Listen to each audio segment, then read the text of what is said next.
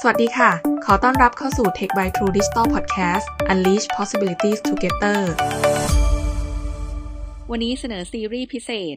ส่อง tech สุดล้ำและนวัตกรรมเจ๋งๆ ในบอลโลกกาตาร์2022 EP 3บอลโลกแบบรักโลกฉบับกาตาร์2022 Tech by True Digital กับซีรีส์ส่อง tech สุดล้ำและนวัตกรรมเจ๋งๆ ในบอลโลกกาตาร์2022 เดินทางมาถึง EP สุดท้ายของซีรีส์แล้วนะคะ ซึ่งหากได้ติดตามมาโดยตลอดจะได้เห็นถึงนวัตกรรมและเทคโนโลยี ที่ถูกสร้างสรรค์ขึ้นมาใช้เป็นครั้งแรกของประวัติศาสตร์ฟุตบอลโลก ที่เกิดขึ้นใน FIFA World Cup กาตาร์2022ในขณะเดียวกันทั้งฟีฟ่าและเจ้าภาพอย่างกาตาร์ก็ยืนยันนะคะว่า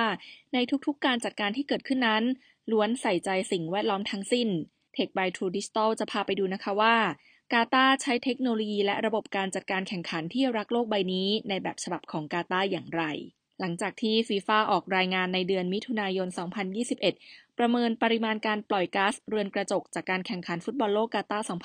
2022 ว่าจะทำให้เกิดการปล่อยก๊าซคาร์บอนไดออกไซด์ประมาณ 3.6 ล้านตัน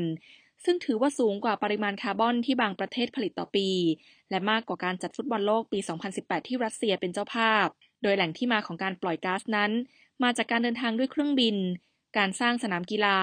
โรงแรมและที่พัก จึงทำให้ทั้งฟีฟ่าและกาตาร์ออกมาให้คำมั่นสัญญาว่า ฟุตบอลโลกครั้งนี้ จะเป็นทัวร์นาเมนต์ที่มีความเป็นกลางทางคาร์บอน หรือ carbon neutral เป็นครั้งแรกในประวัติศาสตร์ฟุตบอลโลกค่ะ โดยใช้วิธีการลดการปล่อยก๊าซคาร์บอน ลด carbon footprint ไปจนถึงกระบวนการชดเชยคาร์บอน หรือ carbon offset หลากหลายวิธีด้วยกันในแบบฉบับของกาตาร์อาทิ อย่างแรก Compact Tournament ความแตกต่างจากการแข่งขันฟุตบอลโลกในทุกครั้งที่ผ่านมา คือกาตาร์2022 เป็นการแข่งขันแบบ Compact Tournament หรือกระทัดรัดและกระชับมากที่สุดในประวัติศาสตร์การแข่งขันฟุตบอลสมัยใหม่ สืบเนื่องมาจากสนามฟุตบอลทั้ง 8 แห่งนั้นตั้งอยู่ใกล้กัน โดยสนามฟุตบอลที่ห่างกันมากที่สุด มีระยะห่างกันเพียง 75 กิโลเมตรเท่านั้น คือสนามอัลบายีดกับสนามอัลจานูบ ซึ่งนั่นทำให้แฟนบอลและนักบอลจะพักและฝึกซ้อมและแข่งขันในบริเวณเดียวกันตลอดการแข่งขันค่ะ อย่างที่ 2 no internal flights และด้วยโลเคชันของสนามฟุตบอลแบบ compact tournament นี่เองนะคะ ก็ทำให้ทั้งแฟนบอลนักบอลและเจ้าหน้าที่ที่เกี่ยวข้อง ไม่จำเป็นต้องเดินทางด้วยเครื่องบินภายในประเทศเมื่อมาถึงที่กาตาร์ค่ะ เพราะทั้งสนามซ้อม สนามจัดการแข่งขัน และสถานที่ท่องเที่ยวของกาตาร์เองอยู่ไม่ห่างกันมาก ถือเป็นการลดการเดินทางด้วยเครื่องบิน ที่ก่อให้เกิดการปล่อยคาร์บอนไดออกไซด์จากการเดินทางค่ะ อย่างที่ 3 Doha Metro ระบบขนส่งมวลชนที่เป็นระบบขนส่งหลัก และเป็นมิตรต่อสิ่งแวดล้อมตลอดการจัดการแข่งขันฟุตบอลโลกครั้งนี้คือ Doha Metro ระบบรถไฟฟ้าใหม่ของกาตาร์ที่ใช้ระบบ regenerative braking system หรือระบบเบรกในรถยนต์ไฟฟ้าแบบคืนพลังงานกลับมาใช้ใหม่ในภายหลัง ซึ่งเป็นการช่วยลดคาร์บอนฟุตพริ้น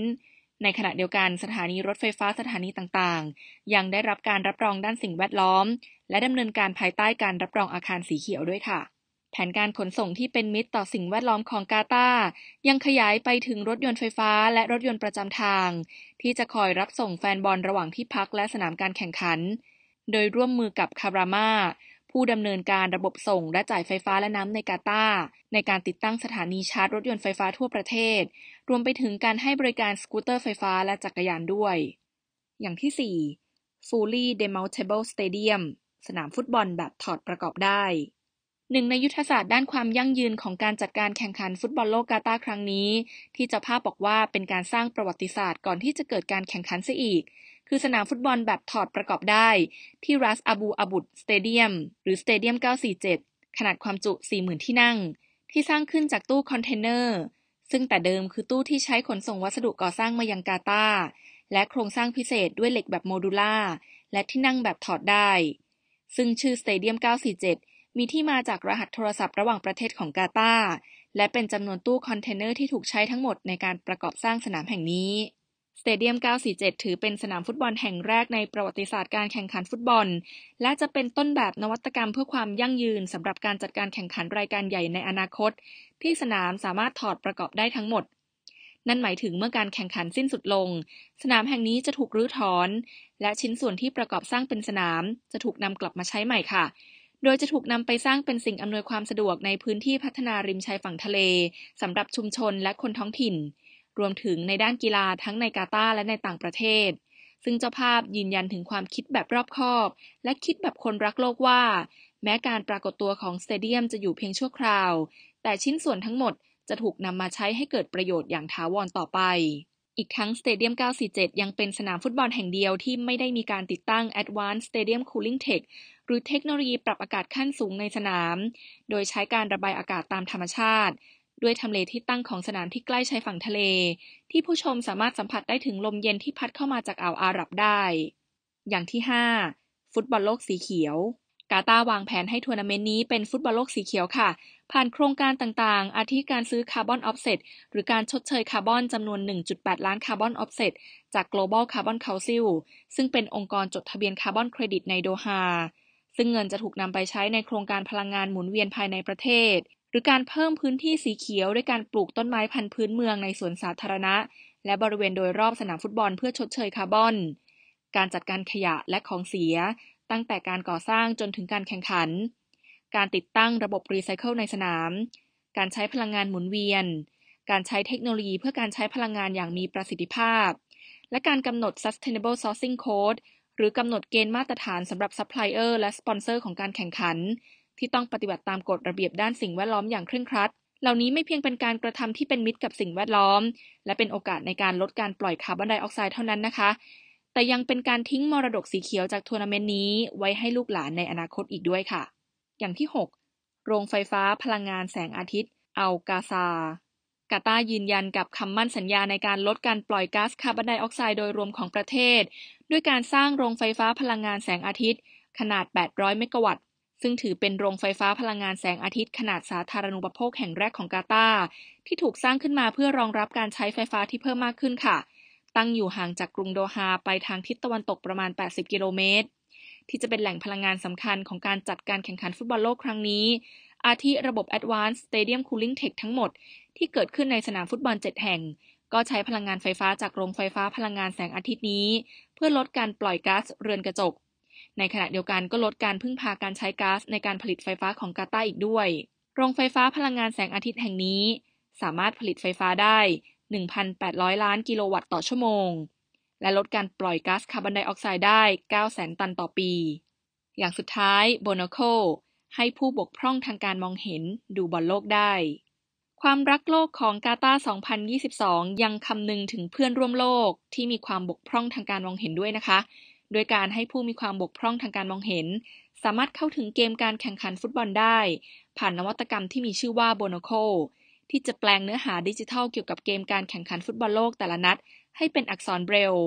ทำให้แฟนบอลสามารถเข้าถึงเนื้อหาและเพลิดเพลินกับเกมการแข่งขันได้ค่ะโบนโคไม่เพียงแค่แปลงเนื้อหาเกี่ยวกับฟุตบอลโลกเท่านั้นนะคะ แต่ว่าในแอปพลิเคชันที่เชื่อมต่ออุปกรณ์โบนโคยังมีเนื้อหาอื่น ๆ ให้ผู้มีความบกพร่องทางการมองเห็นได้เข้าไปรับชม ทั้งการเรียนรู้ใหม่ ๆ และเพลิดเพลินกับเกม เช่นหมากรุก หรือแข่งบอลอีกด้วยค่ะโบนโคเป็นหนึ่งในสิ่งประดิษฐ์ที่ชนะรางวัลจากโครงการ Challenge 22โครงการประกวดนวัตกรรมของ Supreme Committee for Delivery and Legacy หรือว่า SC ผู้นำทางเทคโนโลยีในตะวันออกกลาง ที่เปิดโอกาสให้นักนวัตกร สตาร์ทอัพ และผู้ประกอบการภายในภูมิภาค เข้ามาเสนอผลงานที่ท้าทายความคิดสร้างสรรค์และเทคโนโลยี โดยมีโจทย์คือให้ทุกคนในสังคม ได้มีส่วนร่วมกับปรากฏการณ์ฟุตบอลโลกที่กาตาร์ในครั้งนี้ ซึ่งผู้ชนะรางวัลจะได้รับการสนับสนุนเงินทุนเพื่อนำไปต่อยอด และทำให้สิ่งประดิษฐ์ที่คิดค้นขึ้นมานั้น ได้ออกสู่ตลาดในที่สุดค่ะและนี่คือตัวอย่างการจัดการแข่งขันฟุตบอลโลกที่เจ้าภาพตระหนักและให้ความสำคัญกับสิ่งแวดล้อม ซึ่งแม้ว่าฟุตบอลโลกกาตาจะถูกจัดขึ้นในระยะเวลาเพียง 5 สัปดาห์ก็จริงนะคะ แต่การเตรียมการเพื่อการจัดการแข่งขันนั้นมีมายาวนานกว่านั้น การระดมสรรพกำลังและเทคโนโลยีต่างๆ เพื่อให้การจัดการแข่งขันเกิดขึ้นได้ โดยตั้งอยู่บนความพยายาม ให้มีความเป็นกลางทางคาร์บอนของกาตาจึงถือเป็นความมุ่งมั่นตั้งใจที่ดี แต่ก็เป็นเรื่องที่ท้าทาย และต้องใช้ระยะเวลาต่อเนื่องหลังจบการแข่งขัน เพื่อที่จะตอบได้ว่า การจัดการแข่งขันโดยคำนึงถึงสิ่งแวดล้อม และความยั่งยืนของโลก อย่างที่กาตาให้คำมั่นสัญญานั้น บรรลุเป้าหมายมากน้อยเพียงใด เพราะที่สุดแล้ว การสร้างความยั่งยืนให้กับโลกใบนี้ ล้วนใช้ระยะเวลามากกว่าทัวร์นาเมนต์นี้ และต้องทำอย่างต่อเนื่อง วัดผลได้จริงและโปร่งใส ไม่เช่นนั้น การรักโลกในฟุตบอลโลกครั้งนี้ ก็จะเป็นเพียงการรักโลกในแบบฉบับของกาตาร์2022 เท่านั้น พบกับ Tech by True Digital Podcast Unleash Possibilities Together ได้ใหม่ในครั้งหน้าค่ะ